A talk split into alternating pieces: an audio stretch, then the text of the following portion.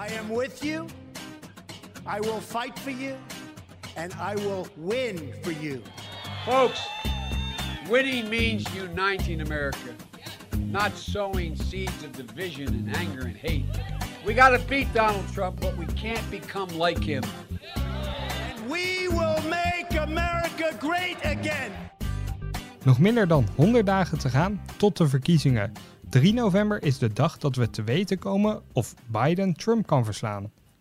Of toch niet. Door het coronavirus staan zowel de campagne als de verkiezingsdag zelf op zijn kop. In deze aflevering van de Holland-Amerika-lijn gaan we het hebben over het vreemde Amerikaanse verkiezingsseizoen. Ik ben Victor Pak en in Washington DC zit Emiel Kossen. Hi Victor, hoe is het? Hier is alles wel. Ik heb met veel verbazing de afgelopen tijd zitten lezen over het gedoe rondom de conventies en ook de verkiezingsdag, 3 november.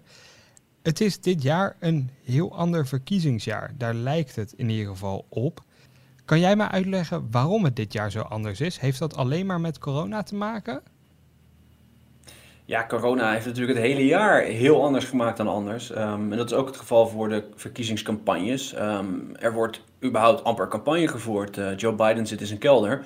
En ehm, ook Trump heeft sinds de coronacrisis losbarsten eigenlijk maar een paar evenementen gehouden. ja, en, en, het schema voor de verkiezingen is helemaal uh, op zijn kop. Uh, vier jaar geleden hadden de Democraten op dit moment, eind juli, hadden zij hun partijconventie al achter de rug. En was Hillary Clinton al um, officieel gepresenteerd. Uh, dit jaar hebben ze eerst besloten een conventie te verschuiven naar midden augustus. Uh, maar door corona moet dat nu grotendeels online gebeuren. En uh, ja, ook de Republikeinen hebben hun plannen moeten aanpassen door corona. Eerst werd de locatie vervangen van Charlotte naar, naar Jacksonville. Maar dat werd weer teruggedraaid omdat juist Florida nu zoveel coronagevallen heeft. Um, ja, en er is eigenlijk veel onduidelijkheid over waar president Donald Trump precies zijn conventiespeech moet gaan houden. En eigenlijk is dit pas het begin van een, uh, een, ja, een hele vreemde verkiezingscampagne. De conventies zijn als het ware de aftrap van de verkiezingscampagne, of eigenlijk de laatste drie maanden in aanloop naar de verkiezingsdag. Ja, dat is het moment waarop de twee partijen um, ja, een, eigen feestje houden om hun presidentskandidaat uh, te presenteren.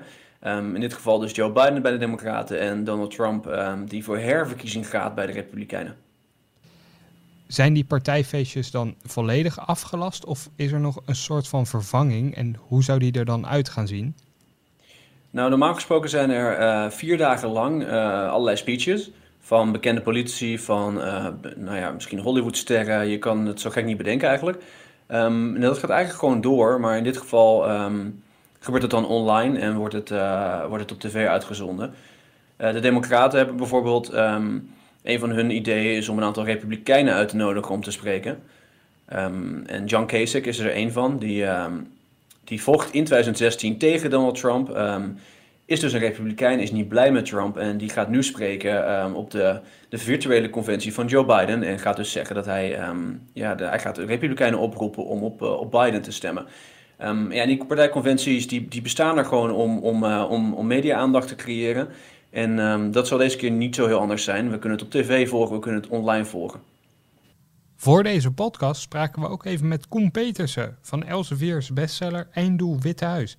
Hij praat ons bij over het belang van de aanstaande conventies.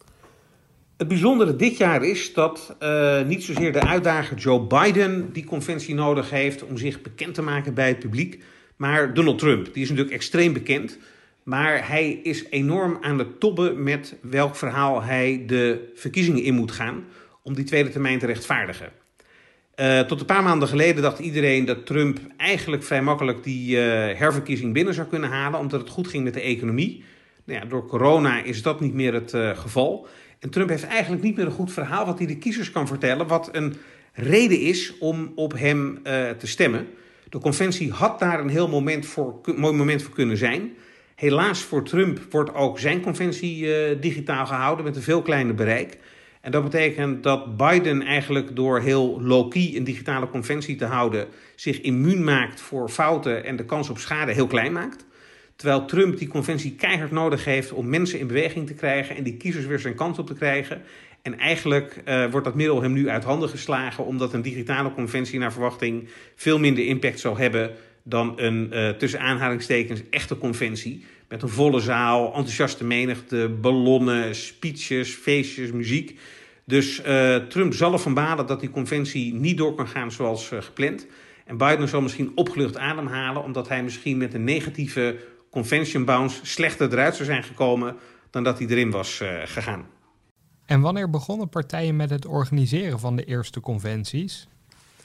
Sinds de presidentsverkiezingen van 1832 worden er door de grote partijen partijconventies gehouden. En dat zijn eigenlijk partijcongressen waarbij formeel de belangrijkste taak is de kandidaten voor het presidentschap en het vicepresidentschap officieel aan te wijzen.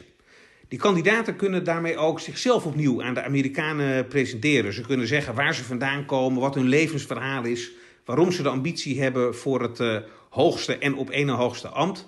En uh, op die manier kiezers enthousiast maken voor hun uh, kandidatuur. Daarnaast is het ook belangrijk dat na voorverkiezingen die soms ook een verwoestend effect op partijen kunnen hebben, om eenheid uit te stralen. Van de strijd is gestreden intern en wij gaan allemaal achter onze kandidaat staan.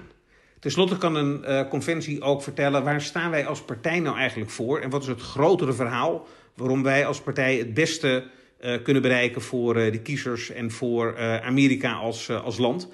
Het succes van die conventies wordt eigenlijk altijd gemeten in zogenaamde convention bounce. En dat is een sprong in de peilingen tijdens de conventie door alle positieve aandacht die een kandidaat zo'n voorsprong moeten geven dat dat eigenlijk voor de opponenten niet meer in te halen is. Ronald Reagan in 1980 en Bill Clinton in 1992 slaagden daar ongelooflijk goed in en bouwden een voorsprong op tijdens de conventie die ze in die campagne niet meer hebben weggegeven. En ze wonnen ook beide de verkiezingen als uh, uitdager van een uh, zittende president. En wat staat jou bij als de meest opzienbarende conventie? De meest chaotische partijconventie van min of meer de afgelopen uh, periode is die van 1968 geweest van de Democraten in Chicago. En de reden was dat Lyndon Johnson als zittend president eigenlijk nog een termijn had gewild. Maar die had zoveel schade opgelopen door de Vietnamoorlog dat er heel veel andere kandidaten waren opgestaan bij de voorverkiezingen om zich tegen dat beleid te keren. En die waren zo succesvol dat Johnson dacht: ik kan eigenlijk gewoon niet meer winnen, laat ik maar zelf de witte vlag hijsen. Uh, hij schoof zijn vicepresident Hubert Humphrey naar voren als uh, kandidaat om hem op te volgen. Maar die had aan de voorverkiezingen niet meegedaan. En dat was toen ook nog helemaal niet uh, verplicht. Dus de partijbaronnen hebben toen eigenlijk de voorverkiezingen resultaten in de wind geslagen en hebben Humphrey gekandideerd. En de aanhangers van die andere kandidaten waren daar zo boos over dat in een conventiezaal mensen elkaar echt te lijf gingen. En ook buiten protesten zo uit de hand liepen dat uh, het met de chaos die ontstond voor Lyndon Johnson zelf ook onmogelijk was om zijn eigen partijconventie als zittend president uh, te bezoeken. Nou, Humphrey won de nominatie en verloor de verkiezingen van uh, Richard Nixon. Maar het leidde wel tot een intern debat met ongelooflijk belangrijke gevolgen. Namelijk dat bij de Democraten de voorverkiezingen sindsdien bindend zijn voor het aanwijzen van de presidentskandidaat. Dus de partijbaronnen met rokerige achterkamers werden afgeschaft en de kiezers kregen het voor het zeggen. En de Republikeinen namen het over. Dus eigenlijk kun je zeggen dat die chaotische conventie van 1968 hele grote gevolgen heeft gehad, omdat bij beide partijen sindsdien de voorverkiezingen bindend zijn voor het aanwijzen van die uh, kandidaat. Dankjewel Koen. Wij gaan het nu verder hebben over de verkiezingsrace van dit jaar en dan kijken we als eerst naar de peilingen. Hoe staan Biden en Trump er nu eigenlijk voor, Emiel? Ja, het is nog vroeg natuurlijk, het is uh, drie maanden voor de verkiezing, maar op dit moment staat Joe Biden er erg goed voor. Um, het belangrijkste is altijd om te kijken naar um, de, uh, de peilingen in de verschillende staten, omdat je in Amerika um, kiesmannen krijgt per staat. Dus als je een staat wint, krijg je die kiesmannen en als je de meerderheid van de kiesmannen hebt, word je president. Ja, en als je kijkt naar die staten, uh, swing states, Wisconsin, North Carolina, Florida, Pennsylvania, Michigan, Arizona zelfs. In al die staten staat Biden voor. Uh, in sommige gevallen vrij royaal voor, in sommige gevallen nipt voor. Maar het feit dat hij um, er zo goed voor staat in al die staten geeft de Democraten heel veel vertrouwen. Um, voor het presidentschap, maar ook voor de races in het congres, um, in het Huis van Afgevaardigden en zelfs de Senaat. Denken de Democraten nu een, een goede kans te maken. Maar wat ik zei, het is vroeg. Het zou niet de eerste keer zijn dat een race in de laatste drie maanden totaal op zijn kop is gezet. En ja, Trump die houdt hoop dat hij, uh, dat hij net als in 2016 een enorme verrassing uit, uit zijn hoge hoed kan toveren. Maar dat is dus een heel andere campagnetactiek dan gebruikelijk voor een zittende president. Vaak presenteren zij zichzelf als: kijk eens wat ik gedaan heb de afgelopen vier jaar. En geef me nou nog eens vier jaar om het, om het verhaal te, te voltooien. Zo deed Obama dat, Bush deed dat zo, Clinton deed dat zo. Die, die four more years, die, die term komt daar vandaan. Je ziet het ook al terug aan de slogan. Hè? Make America Great Again is eigenlijk nooit echt uh, verdwenen. Ondanks dat Trump nu vier jaar heeft gehad om, om daar iets aan te doen, om Amerika groter te maken. Uh, eventjes werd er gezegd, uh, we maken van de slogan Keep America Great. Maar uh, ja, heel veel, heel veel, Amerikanen hebben niet het idee dat Trump nou zoveel voor elkaar heeft gekregen. Um, ja, en het was ook pas, dat is stuitend in een interview met, met Sean Hannity, met een, een bevriende presentator, die Trump vroeg, wat is eigenlijk je visie voor, voor de komende vier jaar? En ja, die visie was er eigenlijk niet. Uh, zijn antwoord kwam erop neer dat de Democraten hem altijd tegenwerken en dat de Amerikanen vooral niet uh, links moeten stemmen in november. En dat was ongeveer zijn gehele antwoord. Dus je hebt gelijk. Uh, Trump is natuurlijk een president geweest die moeilijk te vergelijken is met zijn voorgangers. En dat is hetzelfde nu met, met deze campagne. Wat is dan het campagneverhaal van Joe Biden? Waarmee probeert hij de kiezer naar de stembus te lokken? Of doet hij vooral niks en hoopt hij dat Trump zichzelf voor schut zet? Nou, ten dele heb je daar gelijk in. Uh, Biden zit dus vooral in zijn eigen huis in Delaware. Laat zich niet zo heel veel zien. Uh, hij probeert heel hard een gematigde campagne te voeren. Uh, met de boodschap dat hij degene is die rust kan terugbrengen naar het Witte Huis, naar Amerika. Um, eindelijk rust na vier jaar Trump. Um, maar hij heeft ook zijn obstakels. Hij weet dat, um, dat er een potentieel probleem is aan zijn linkerzijde. hij moet al die Bernie Sanders supporters die, die, die tijdens de voorverkiezingen niet op hem stemden, uh, nu tevreden zien te houden. Um, en dat kun je zien. De afgelopen paar weken heeft hij uh, een x-aantal plannen naar buiten gebracht. Die uh, een stuk ambitieuzer klinken dan, um, dan wat hij normaal gesproken zegt tijdens zijn speeches. Um, er is een idee om klimaatverandering tegen te gaan. dat mag zomaar 2 biljoen dollar kosten. En heeft opeens alinea's over milieuracisme. Een, een, een van die termen, van die politiek correcte termen die, die de mensen van Bernie Sanders, et cetera, gebruiken. Biden heeft allerlei plannen om inkomensverschillen uh, aan te pakken, uh, wil gratis kinderopvang regelen, wil het zorgverzekeringsstelsel uitbreiden. Kost allemaal een hoop geld, um, dus de belastingen zullen omhoog moeten. En ja, het grote risico is als hij te ver gaat in al deze plannen, in al zijn gestes richting links, uh, dat hij het risico loopt dat gematigde kiezers in november thuis blijven. Dus de plannen van Biden zijn een stuk progressiever dan het imago van Biden. Dat is zeker waar, ja. En plannen zijn natuurlijk wat anders dan, um, dan uh, beloftes die hij ook daadwerkelijk kan uit, uh, uitvoeren. Um, als Biden wint in november, maar de Senaat blijft republikeins, dan kun je eigenlijk al die plannen in de prullenbak gooien. Um, dus dat is wel belangrijk om, om daarbij te vermelden. Plannen zijn een idealistische visie. en in Amerika gaat ook vrijwel niemand vanuit dat al die beloftes ja, worden, worden vervuld. Normaal gesproken zie je niet alleen in Amerika, maar eigenlijk in de hele politiek dat na bijvoorbeeld een strijd binnen een partij, um, waarbij vaak de flanken worden opgezocht, de kandidaten dan, als ze het grote publiek willen aanspreken, wat gematigder worden. Als ik jou zo hoor, dan eigenlijk voor zowel Trump als Biden gaat dit niet op. Ze zijn vooral bezig met het bereiken van de flanken van hun eigen partijen en niet zozeer met de gemiddelde Amerikaan die misschien een beetje tussen hen in zit. Ja, Trump heeft het natuurlijk altijd al gedaan. Zijn hele uh, politieke carrière is daarop gebaseerd. Om, uh, ja, om, om de groep die, die zijn argumenten, zijn uh, populistische argumenten uh, verwelkomt, om, om die groep heel erg te bereiken. Um, daar is hij ook heel goed in. Hij heeft een enorme hoge approval rating onder zijn eigen supporters. Het is de vraag of die groep groot genoeg is. Bij Joe Biden is het inderdaad opvallend. Maar het is even afwachten hoe zijn speech op de conventie gaat klinken. Het zou heel goed kunnen dat hij daar ja, weer klinkt als een, uh, als een staatsman met, uh, met heel gematigde ideeën. En um, ja, dan komt dat dus wel uit dat die strategie zo is dat je tot de conventie um, ja, misschien probeert de flanken een beetje te dekken. En na die conventie dat je wat meer naar het midden gaat. Eén ding staat in ieder geval wel vast. Het worden unieke verkiezingen. En dat heeft alles te maken met het coronavirus. Mogelijk weten we op de dag zelf van de verkiezingen nog helemaal niet wie er gewonnen heeft terwijl dat normaal hartstikke gebruikelijk is. Laten we eens terugblikken hoe CNN in 2016 hun verkiezingsdag inluidde. Right now, from coast to coast, across presidential battlegrounds. It's all coming down to this night and this choice in a history making, rule breaking, jaw dropping campaign. Can we trust her with our security? She is disqualified. He just spends all of his time denigrating, criticizing America. The people are choosing, the world is watching, and anything is possible until the last vote. We horen het al, verkiezingsavond in Amerika is echt een begrip. De avond waarop bekend wordt wie de komende vier jaar de president is van het land. Beetje, een beetje een Hollywoodfilm die je aan het bekijken bent. Ja. Dan in real life. Ja, ontzettend. Ik vind het genieten. Maar deze november gaat het misschien wel heel anders zijn. Kan je me uitleggen waarom precies? Dat komt vooral door een verwachte toename in het aantal stemmen dat Amerikanen per post gaan uitbrengen. Um, ervan uitgaan dat het coronavirus nog steeds actief is op dat moment, in, uh, in november, um, willen veel mensen liever niet naar de fysieke stembus, maar sturen ze dus hun stem in. Um, dat klinkt uh, als een goed alternatief en dat is het ook uh, op, op, op, op veel manieren, maar het zorgt wel voor vertraging. In sommige staten mag je het biljet op de verkiezingsdag zelf nog op de post doen, bijvoorbeeld. En dan heb je dus al over een paar dagen vertraging voordat, voordat die, die stemmen binnenkomen. Maar die wachttijd kan ook nog veel langer zijn. er waren afgelopen weken voorverkiezingen in Pennsylvania.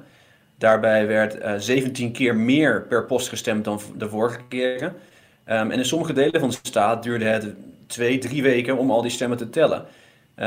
Ja, Pennsylvania is een swing state. Je moet er niet aan denken dat uh, wij in november drie weken moeten wachten tot wij weten uh, ja, wie Pennsylvania heeft gewonnen. Want uh, zoals we zagen in 2016, dat kan een beslissende staat zijn. Het heeft dus alles te maken met dat stemmen per post. De ene staat heeft dat ook beter georganiseerd dan de andere. Wat voor voorbereidingen worden er getroffen op een coronaverkiezing? Nou, als je um, inzoomt op stemmen per post, um, het is op zich niks nieuws. Er waren al um, bijna 40 staten en Washington DC die dat toelieten. En in die andere staten had je echt een reden nodig om per post te stemmen. Bijvoorbeeld omdat je, omdat je ziek was en, en, en niet uh, fysiek uh, kon, uh, kon verschijnen. Um, door corona heeft vrijwel elke staat die regels opgerekt en het makkelijker gemaakt om per post te stemmen. Um, dat is ondanks Trumps opmerking dat er enorme mogelijkheden voor fraude zijn wat betreft stemmen per post. Maar Trump stemde zelf ook nog wel eens per post, toch? Ja, dat klopt. Hij heeft trouwens wel een punt dat er een, een hoop uh, haken en ogen aan zitten. Um, ja, het systeem is gewoon zo warrig. Alle staten hebben hun eigen regels. Um, dat er heel veel verwarring omheen is. Sommige staten sturen bijvoorbeeld stembiljetten automatisch op naar stemgerechtigde inwoners. bij andere moet je een biljet aanvragen. Ja, dat automatisch versturen, dat klinkt aardig, dat klinkt, dat klinkt fijn. Maar als je adres is veranderd de afgelopen vier jaar, kan het zomaar zo zijn dat jouw stembiljet bij iemand anders uitkomt. En dat er dus inderdaad kans is op fraude. Um, en uh, ja, er zijn nog veel meer van dit soort regels. Sommige staten willen dat jij een postzegel zelf opplakt. Sommige staten geven je een postzegel erbij. Um, sommige staten eisen dat jouw stembiljet op 3 november binnen is. Maar ja, dan moet het postbedrijf wel meewerken. Er zijn een aantal zaken die tot zorgen leiden bij, um, bij de mensen die verkiezingen analyseren. De verkiezingen deze november zijn dus eigenlijk een heel warrig proces. En dat weten we nu al ongeveer. Ja, het is ook zo uh, wat betreft fysiek stemmen. Ook dat gaat heel anders zijn dan, uh, dan voorheen. De kleinere stemlokalen blijven waarschijnlijk dicht. Uh, normaal gesproken gaan bejaardentehuizen open, gaan scholen open. Um, ja, plekken met een hoog coronarisico, ja, die blijven waarschijnlijk dicht. En er zijn juist in allerlei staten plannen om gigantische stemlokalen te openen. Stadions, conferentiecentrums, dat soort, dat soort plekken. Um, en we kunnen verwachten dat er hele lange wachtrijen uh, gaan zijn. Er moeten allerlei tijdrovende uh, regels worden ingevoerd. Uh, het schoonmaken van kieshokjes. Dat zagen we al tijdens voorverkiezingen van de Democraten, dat dat de wachttijd enorm doet oplopen. Het klinkt allemaal als een heel chaotisch proces. Heeft niemand daar dan de leiding over? Is dit echt een proces dat per staat totaal verschilt? Zoals zo vaak in Amerika. Um, eigenlijk zou je willen bij dit soort zaken dat er inderdaad nationale leiding is, een, een nationale standaard. Dat is er dus niet. Vandaar dat altijd uh, stemmen per post zo, uh, zo, zo verschillend uh, gaat per staat. Ja, vrijwel elke staat probeert nu maatregelen te nemen om catastrofes te voorkomen. Dus je mag hopen dat het uiteindelijk meevalt. Maar wat vooral opvalt um, is dat zo weinig Amerikanen door lijken te hebben wat voor problemen deze coronaverkiezingen eigenlijk met zich mee zullen brengen. Er wordt gedaan alsof dit gewone verkiezingen zijn, maar ja, dat is niet zo. Je hoort amper iets over die vertragingen die waarschijnlijk niet te voorkomen zijn. En ja, ik denk dat dat uiteindelijk zomaar eens kan leiden tot grote verwarring in de dagen na de verkiezingen. Ja, en we weten hoe, uh, hoe geduldig uh, de zittende president is. Hè? Verwacht je daar dan problemen mee dat Trump zich niet kan neerleggen bij een uitgesteld resultaat? Nou we zagen het ook al in 2016. Um, hij, hij, gooit vaak van die proefballonnetjes op. Die zegt van, nou ja, ik, uh, ik, ik, accepteer het als ik win. Um, er zijn wel degelijk democraten die zich, uh, die zich zorgen maken over dat uh, Trump, mocht hij verliezen na inderdaad een, een, een uitstel, uitstel van de resultaten, dat hij niet zomaar zal opstappen. Maar goed, daar hebben we geen concreet bewijs voor dat dat, dat, dat gaat gebeuren. Dus laten we het maar hopen dat, dat de democratie wat dat betreft overeind blijft. The president, as you know, has been tweeting today about Puerto Rico. As we sit here testifying, the president is attacking you on Twitter. Twitter is a wonderful thing for me because I get the word out. Germany pays Russia billions of dollars a year for energy, and we're supposed to protect Germany from Russia? What's that all about? Also, Germany is very delinquent in a 2% fee to NATO. We are therefore moving some troops out of Germany. Trump zegt dat hij een aantal troepen weg gaat halen uit Duitsland. En het gaat niet zomaar om een aantal. Liefst 12.000 Amerikaanse soldaten verlaten hun basis in Duitsland. Een flinke verschuiving, ook voor het NAVO-bondgenootschap. Waarom doet Trump dit?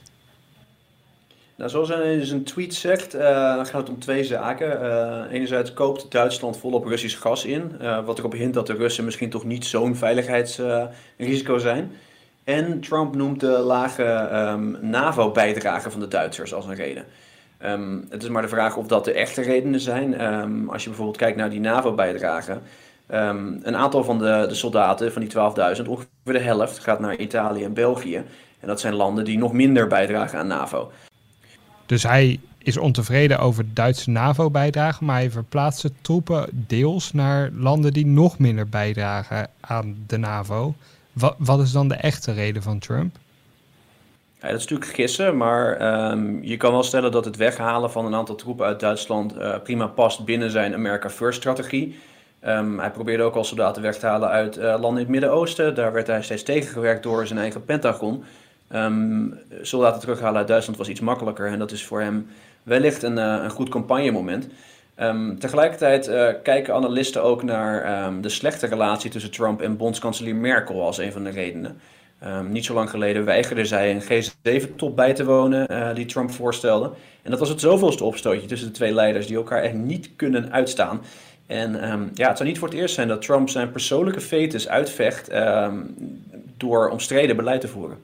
Maar hoe erg is dit dan? Uh, die Amerikanen hielden ook Nederland veilig in die zin. Mo moeten we voor iets vrezen verder of valt het wel mee? Nou, de politici uh, in Amerika, van beide partijen trouwens, die, uh, die waarschuwen wel dat dit uh, een, een, een, gigantische fout is. Dat het echt de, de, veiligheid van, van Europa in het, in het geding brengt. Maar het is de vraag of het echt zo erg is. een paar dagen na Trumps aankondiging dat er troepen uit Duitsland worden gehaald, sloot hij ook een, een overeenkomst met Polen om daar juist 5000 extra troepen neer te zetten. Dus als je het op die manier bekijkt, dan, uh, dan gebeurt er ook weer niet zoveel. Een soort Europese stoelendans met Amerikaanse soldaten. Uh, er gaat wat weg uit Duitsland, er komt wat bij in Polen en wat bij in België en Italië. Ja, en we hebben het nog niet eens over dat dit soort, uh, dit soort maatregelen vrij lang duren. Het is helemaal niet zo heel makkelijk om, om al die mensen weg te halen uit Duitsland en zomaar in, in een ander land te zetten. Daar moeten ook nieuwe kazernes worden gebouwd. Dat duurt eventjes en het kost heel veel geld. Dus er is ook nog een kans dat, uh, dat als Trump verliest, dat uh, Joe Biden een deel van deze maatregelen weer kan, uh, kan terugdraaien. Tot slot, je zei al dat Republikeinen zelf ook niet echt blij waren met Trumps besluit. Ja, dit is eigenlijk iets wat we keer op keer hebben gezien um, als het gaat over transatlantische relaties. Um, dan zijn de Republikeinen net zo um, positief over die relatie met Europa als de Democraten. De Republikeinen zitten niet te wachten op een verzwakking van de NAVO. Um, en daarom zijn ze dus ook tegen dit besluit. Maar Trump kan het zelf beslissen, dus in dit geval kunnen ze er niks aan doen. Dit was de Holland en Mikkelijn van deze week. Veel dank aan Koen Peetsen die ons bijpraten over de conventies. En natuurlijk veel dank aan u voor het luisteren. Wilt u de volgende podcast ook ontvangen? Vergeet u dan niet te abonneren in uw favoriete podcast app. Graag tot de volgende keer.